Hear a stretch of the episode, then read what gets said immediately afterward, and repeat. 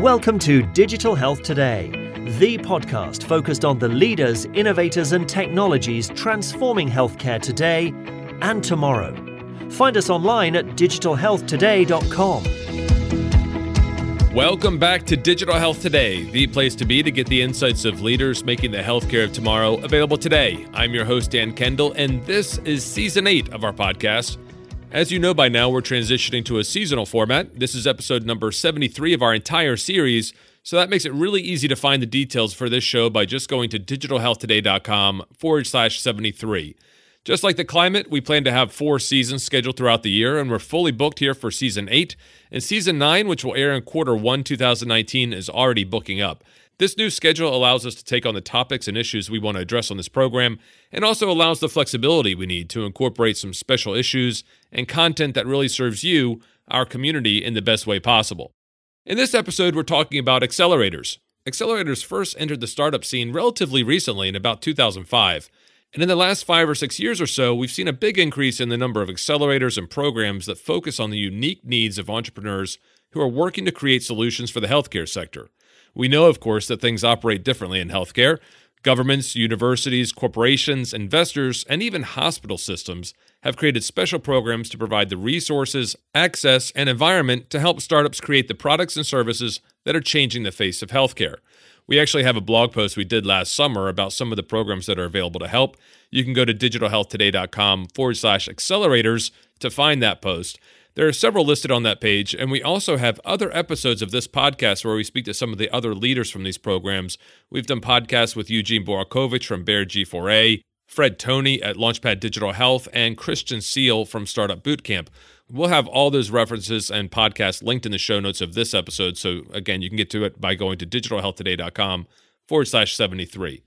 There's a lot of knowledge transfer that happens in these intense accelerator programs, and it's a great way to really accelerate the development of the ideas and solutions that will make the biggest impact in healthcare. And as we'll hear about on this program, sometimes it also accelerates failure so that entrepreneurs and investors can save valuable time and resources and apply their talents to other solutions. With me today is Anne Wellington. She's the managing director of a very successful and probably one of the best known accelerator programs. She's been involved with the Techstars Cedars-Sinai Accelerator in Los Angeles since March 2016, and she's here to share some of their experiences as a healthcare provider working at the leading bleeding edge of health innovation. Anne was appointed managing director in May 2018, and she's going to talk about some of the changes underway at Cedars-Sinai and the opportunities coming up in the months ahead. Anne, thanks for joining me and welcome to the program. Thank you so much. I'm so happy to be here. And you lead the accelerator program there at Cedars-Sinai. Let's start off by just explaining a little bit more about your organization.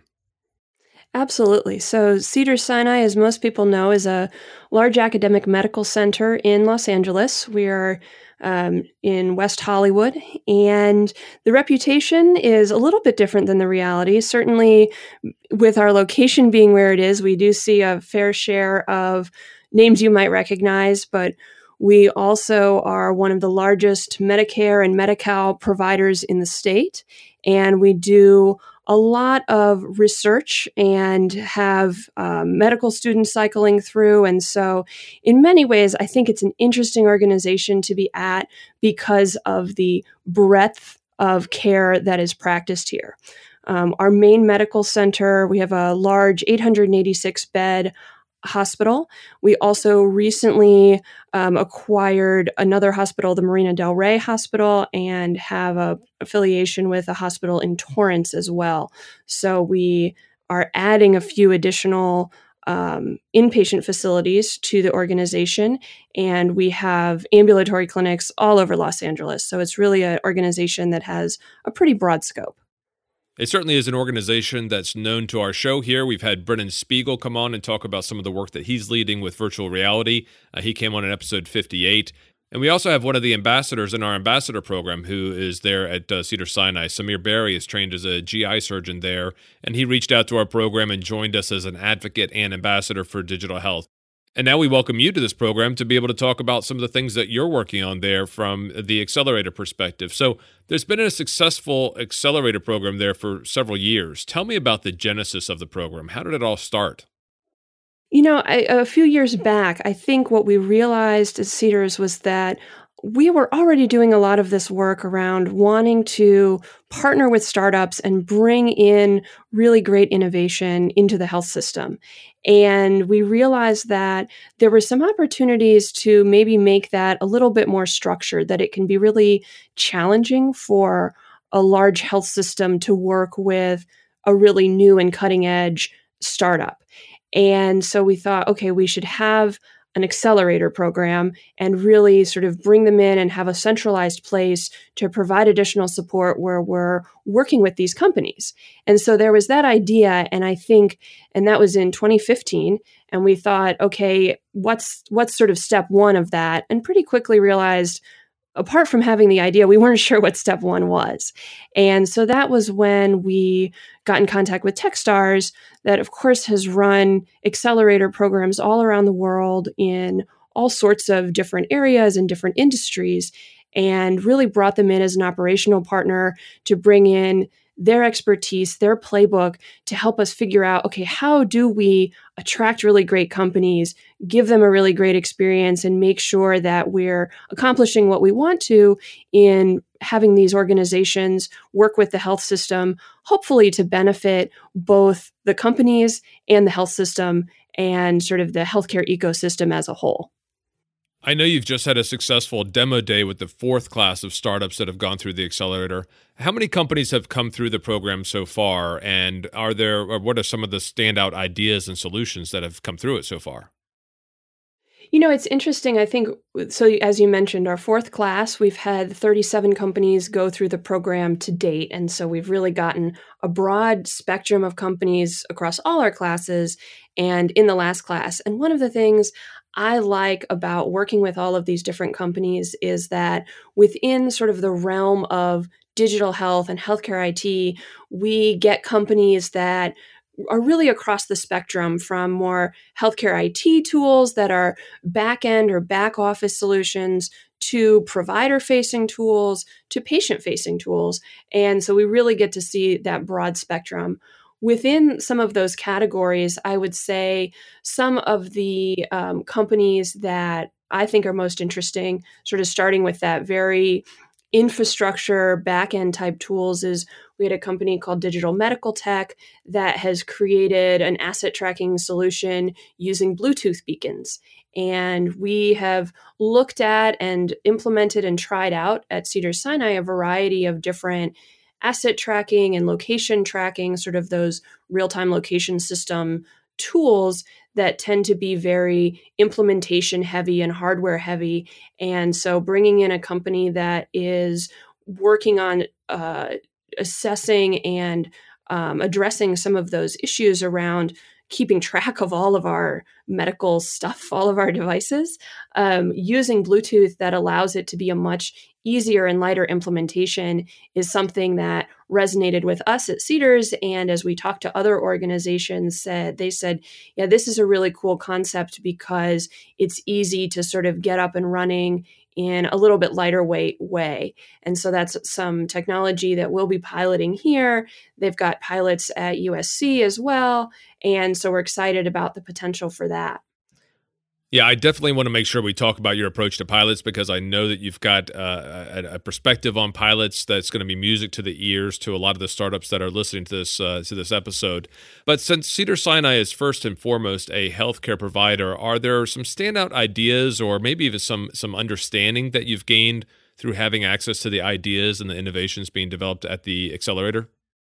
I think we're really recognizing along with a lot of other folks in the industry, that we need to use the technology that we've implemented in the form of the EMRs and all sorts of other technology solutions that we've put in place, use that to lighten the load that we're asking from our providers and our physicians. And so rather than sort of shifting more documentation requirements and more um, need to look at all sort of different parts of the system, instead flipping that around and saying, how can we use technology to actually make things easier?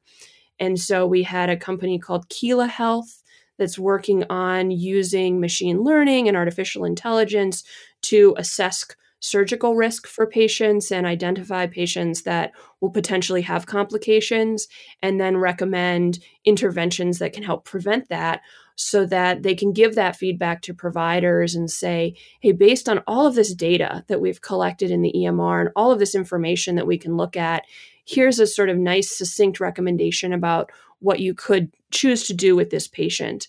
Um, and I think that to me really represents something that is so important about technology and providers working together that we let the computer do what computers are good at, which is uh, aggregating information, assessing information, looking at huge volumes of data, and then allowing providers to do what they have been trained to do and review those recommendations, make an assessment for an individual patient.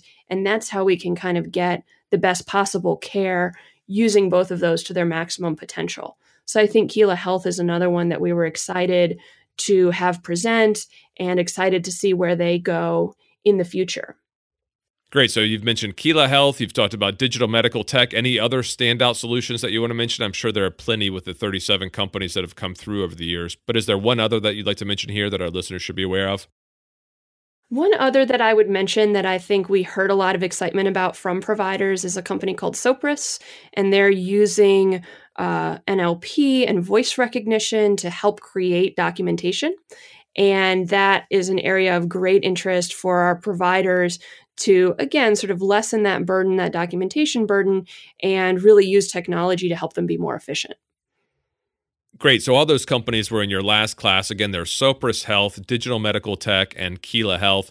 Those will all be linked in our show notes. So go to digitalhealthtoday.com forward slash 73 to grab links to all those companies. And I'll also make sure that we include links to all the other companies from this last class in the show notes for this episode as well. Those companies sound like they're beginning their own great success stories, but we know that far more startups fail than succeed. We really need to learn from those failures. Have you had companies start the program but then actually not make it all the way through? So, um, interestingly, we had nine companies uh, start this class. One of those companies during the class, through conversations with the mentors that we connect them with and learning about some of the future development that some of the large EMR players are working on, um, actually came to the conclusion that their product wasn't viable and um, the company was not active at the end of the class.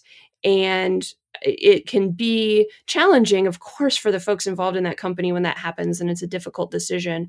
From our perspective as an accelerator program, we actually, in some ways, see that as something of a success that we were able to help them figure out much more quickly that this is something that might not be viable.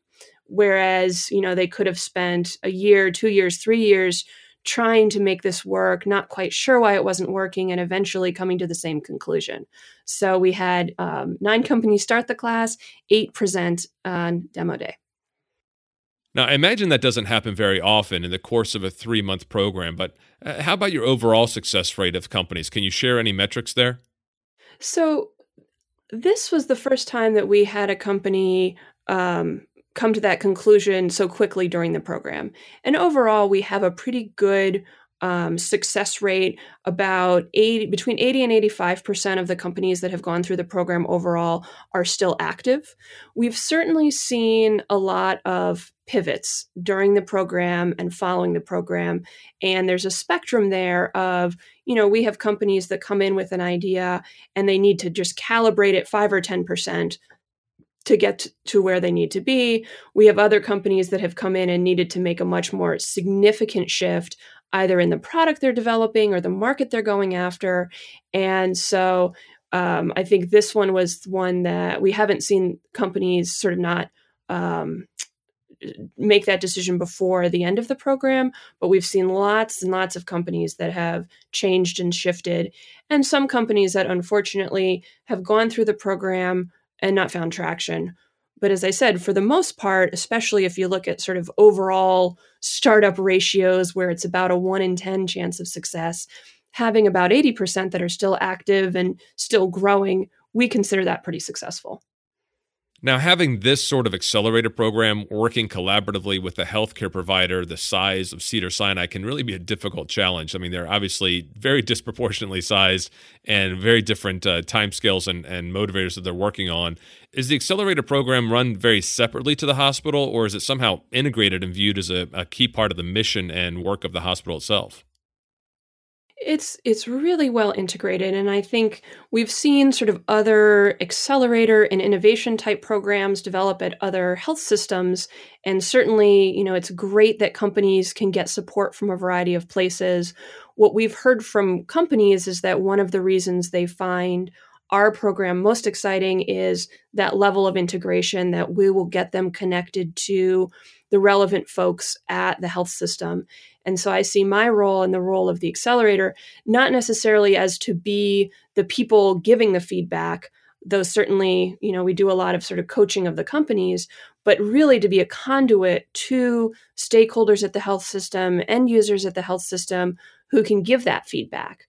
Um, one of the most important things that I think is important for companies to understand, especially ones who maybe are a little bit newer to healthcare or haven't done sort of enterprise healthcare sales is that oftentimes the folks that are their end users are not the ones making the purchase decisions about whether or not to move forward with the solutions that they're creating.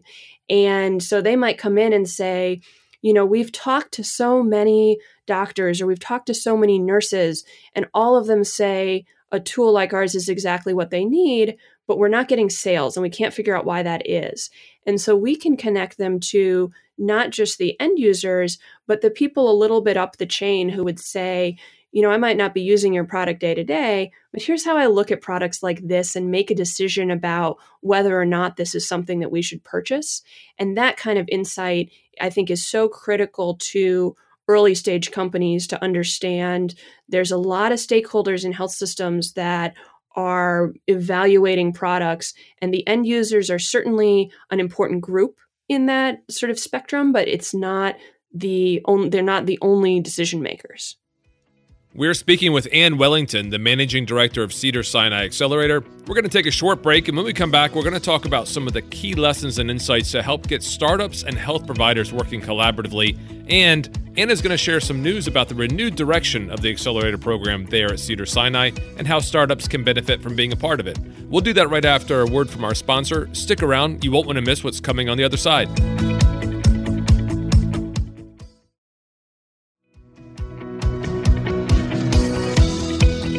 Okay, we're back and we're speaking with Anne Wellington, the managing director of the Accelerator at Cedars-Sinai. So, Anne, we were just talking about how startups and large academic medical centers can be difficult to try to fit together. You've managed to do that successfully there at Cedars-Sinai.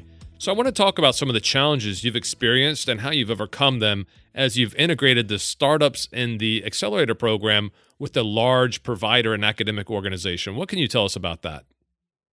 Yeah, you know, I, I, mentioned earlier that when we were looking at starting an accelerator program, part of it was, you know, we wanted to work with these companies and it wasn't always the easiest fit.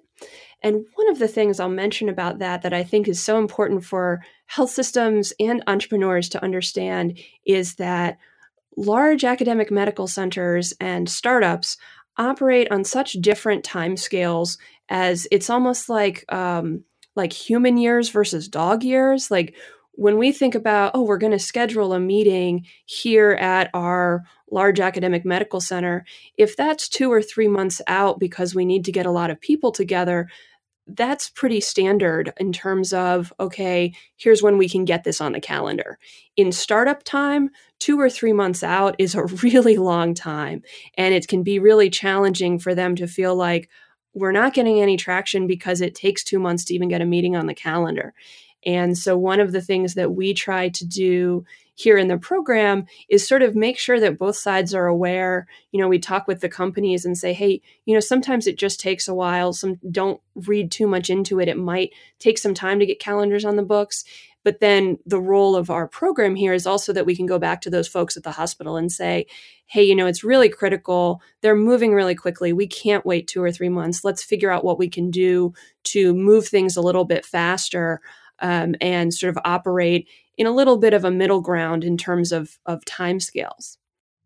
Well, that certainly helps. I can see why that would make a big difference for the startups to have that sort of advocacy within the provider organization to try to drive people uh, to the discussion table a little bit sooner. Uh, but another thing that I know that you're uh, involved with, as I mentioned it on the first half of the program, was that you have a very interesting approach towards pilots. What can you tell us about that? Something we've had an opportunity to do is a lot of pilots. And so, as these companies come through, not every single company that's part of the program does a pilot with us, but uh, many of them do. And so, we've had an opportunity to sort of figure out what are some best practices around piloting new technology. And a few of those that I would share one that we have sort of settled on as a best practice is that we don't do free pilots. Um, it can seem a little counterintuitive when a company comes in and says, "Hey, you know, we'd like to, we'd like you to try our product, and we'd like you to just try it for free, so that we can move quicker to get it implemented." Um, that is something that over time we've found seems on the surface like a great idea, like, "Oh, we're just going to try it out." What can happen when you do the the sort of free pilot model is we've done a pilot, we've spent 3 months trying something out and now it's decision time and we still have to address all of the same stuff that we would have had to address ahead of time in terms of now they would like, you know, now the company would like a contract, they'd like to get paid. We need to figure out who's paying for that, what budget that's coming from, all of that. And so, what we've done by doing a free pilot is sort of kick the can down the road on figuring those things out and making those decisions, but there's still decisions that have to be made. And then we kind of often run into a little bit, uh, we get a little bit stuck at the end of the pilot figuring out what the next steps are. So instead, what we've started to do is figure out how do we back that up and address a lot of those uh, issues at the beginning of the pilot. So, really being clear about determining success metrics, determining exactly what happens if the pilot moves forward, finding a little bit of budget to say, hey, we're at least going to cover some costs of this pilot, even if it's not sort of that full license that we would pay for the entire solution figuring out you know where where would this money come from? Who is excited enough about this product that they will find a little space in their budget to bring it in and at least try it out? And even though that makes the path to getting that pilot a little bit longer, we found that it makes the pilots much more successful and avoids the situation where the company has devoted a lot of time and energy to doing a free pilot. On our side, we've devoted IT resources and had end users try something new, learn a new workflow, only to realize that we don't exactly know where to go from here. And so I think being very deliberate about that up front has helped us have more successful pilots and see that move more smoothly into potentially an enterprise license. You know, with those first two things you've just mentioned, it seems like there's a bit of a disconnect because on the one hand, you say you try to speed things up and and advocate on behalf of the startups to try to to speed up the access to the hospital. But then on the other hand, you just described that for these pilot programs, you try to get a lot of understanding and and um, and visibility of what the priorities and the stakeholders and the outcomes are, which sound great, but it really doesn't sound like uh, that sort of a decision making and understanding and analysis really lends itself to accelerating the timeline. How does that work? How do you how do you manage to do both those things? You know there's uh, i i used to i'm going to go off on a slight tangent here i promise it has a point. I used to ride horses and i used to work with this like grizzled old horse trainer named john bonine who was uh, he had all this like wisdom that he would it was all his life wisdom. And one of the things that he would always say is if you take the time it takes it takes less time. And so you know it was when we were working with horses it was you know you got to be patient laying that groundwork because once you've done that, the rest will come quicker. And so I think sort of the the two points of we're trying to accelerate, but we're also trying to be deliberative really tie into that of what we have found is when we take the time up front to have startups engaged in you know shadowing end users really understanding the problem really diving into that and then thinking about what does this pilot look like? What are the success metrics? Who are the stakeholders? It feels like it's taking a long time, but the benefit of laying that groundwork is that once we have done that, overall, we can start to move faster and start to uh, really not have those delays further down the line. So while it um, is more time invested up front, there's definitely benefits down the line where we're not three months, six months, nine months into a project, still sort of trying to figure out wh- why we're doing this and who's going to benefit and where we go from here. And just listening to you describe these various things that are moving the needle for your organization and for the startups that are participating in the accelerator, it seems to me there must be something bigger at stake here or bigger that's that's happening in terms of culture change. You're actually you're really driving this integration within your provider organization and making this a priority, getting their buy-in, getting their uh, involvement, getting their interest.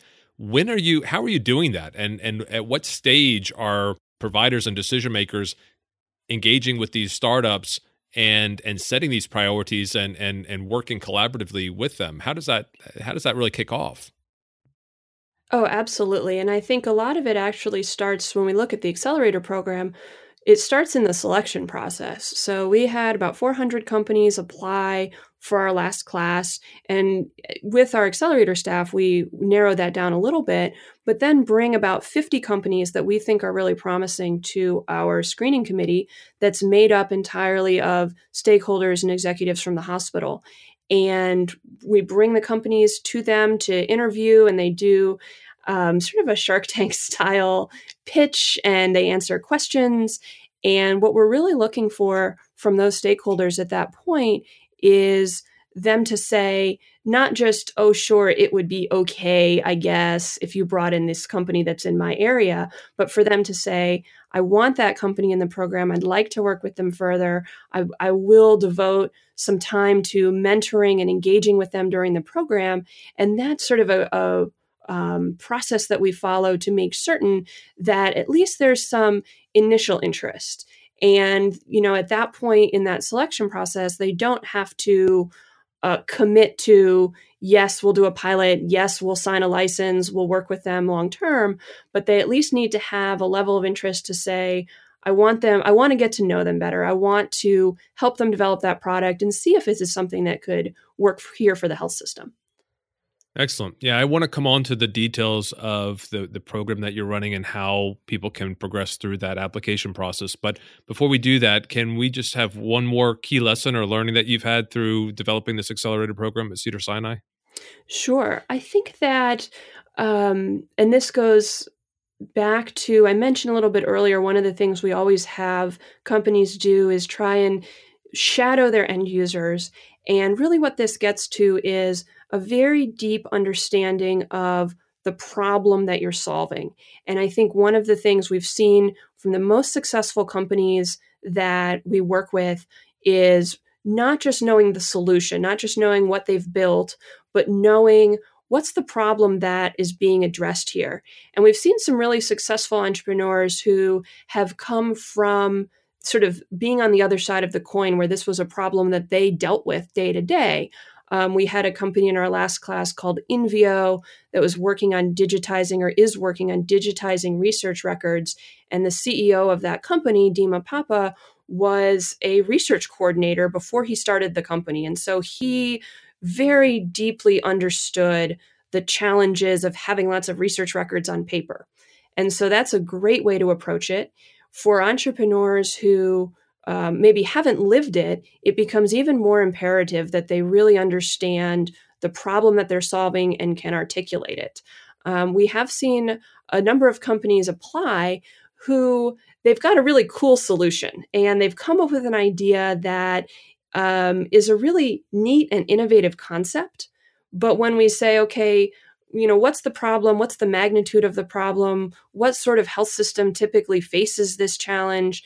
They don't know that as well. And so I think having that deep understanding really is critical to having a successful company. I agree entirely with that. I could not say it better myself. Great startups and all great innovators really fall in love with the problem. They don't fall in love with their solution, they fall in love with the problem. And by doing that, it enables you to see and remain open to better ways of solving it. Now, and the accelerator there at Cedars-Sinai has been going since 2015. You've had four classes come through. 37 companies in total. What's on the horizon? What changes are you making to continue to build on the success you've had so far? Well, it's really exciting. I think one of the things I mentioned at the beginning of the podcast was when we were working to get this off the ground, we engaged with Techstars as our operational partner. And over the course of the last four classes, really feel like we have built a great program. And we're very grateful to Techstars for kind of leading the way on that. Um, this class that we just wrapped up uh, the fourth one is actually our last with Techstars as our operational partner. And so we feel like we're at a point where we're ready to leave the nest and run the program sort of in house at Cedars. And what we feel like that's going to give us an opportunity to do is really build on this great foundation that we've built in order to make certain that the program is supporting healthcare entrepreneurs as well as possible. And some of the things we have talked about experimenting with are potentially doing either shorter programs, longer programs. Our, our three month program currently is on site in Los Angeles. We feel like that program will always be sort of the core of the accelerator, but we want to have that flexibility to work with the companies that we've engaged with and find out what would be most helpful to them on their journey uh, because the timelines tend to be so long in healthcare, three months is a great time to accelerate and to uh, start that process, but we know we need some additional flexibility to continue to support them.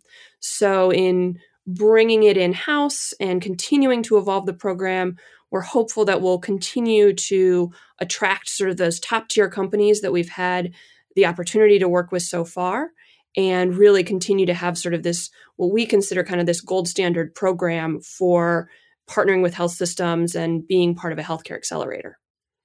That sounds terrific. Congratulations on the continued success and evolution of the program as you've developed this uh, expertise within Cedars-Sinai.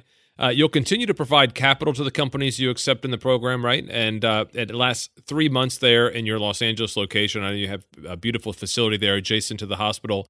Where should people go to find out more about the program and when should they apply? Sure. So we have applications open now for our next class. That class will be starting at the end of May 2019. And we, um, the, our website, csaccelerator.com. You can go there, learn lots more about the program, and have access to the application from there. The online application, um, we ask some questions about the company, look for a demo video, look for a little bit of information about the founders, and that online application is due February 15th. Um, and then we'll be working through February, March, and into April to go through that selection process um, with some sort of follow up interviews in order to make our selections for our fifth class. All right, so csaccelerator.com. CS is in Cedars-Sinai accelerator.com, csaccelerator.com. I see on your page you have some FAQs about the types of companies you're looking for and other details about the program. We'll have a link to that page and a lot of other information on the show notes for this episode. So if you are a startup and you're listening to this before February 15th, 2019, get online, get your application in, and maybe we'll be talking about your startup the next time Anne comes on the program. And again, thank you so much for coming on the program. I really appreciate you coming on and sharing your experience. I wish you a lot of luck recruiting your uh, next class, your fifth class in the Cedars-Sinai Accelerator. And I hope you come back and tell us about your continued success. Thanks so much. It was great to chat. And that, my friends, was Anne Wellington, the managing director of Cedars-Sinai Accelerator from Los Angeles, California. I loved that interview. Not only did I love what she had to say and what she shared with us about their experience growing that accelerator within a, a, huge hospital provider and academic medical center, but Anne was also completely hooked up with the right recording gear to sound really great. If you're planning to be a guest on this show and you're wondering why I insist you buy a decent mic, you just heard the reason why. Anne sounded like she was in the studio with me. And in case you're wondering, that was, I believe, a Blue Yeti microphone that she was on. Uh, you can get a link to that on our website at digitalhealthtoday.com forward slash guest dash info. You can also get all the links and notes from our discussion by visiting digitalhealthtoday.com forward slash 73. While you're there on the website, you can subscribe to our newsletter and find the links to subscribe to our show on your favorite podcast app. And if you enjoy this program, and actually, even if you don't enjoy this program, if there's something you think we can do better or something you'd like us to do to add even more value, I'd love to hear from you and get your direct feedback. You can email me at dan at digitalhealthtoday.com or tweet me on the show handle at dhealthtoday. You can also tweet me directly at healthtechdan. There are plenty of ways you can show your support for what we're doing here. You can share the website or podcast link with your friends and colleagues. You can leave a review on iTunes or Google Podcasts or wherever you get your podcast fix. And of course, we're always on the lookout for new media partners, sponsors, and great guests who can share their insights with our learned audience. You can reach out to me directly about any of those things as well. Thanks for tuning in and being a part of the Digital Health Today community. I'll speak with you soon in the next episode of Season 8. And until next time, keep on innovating.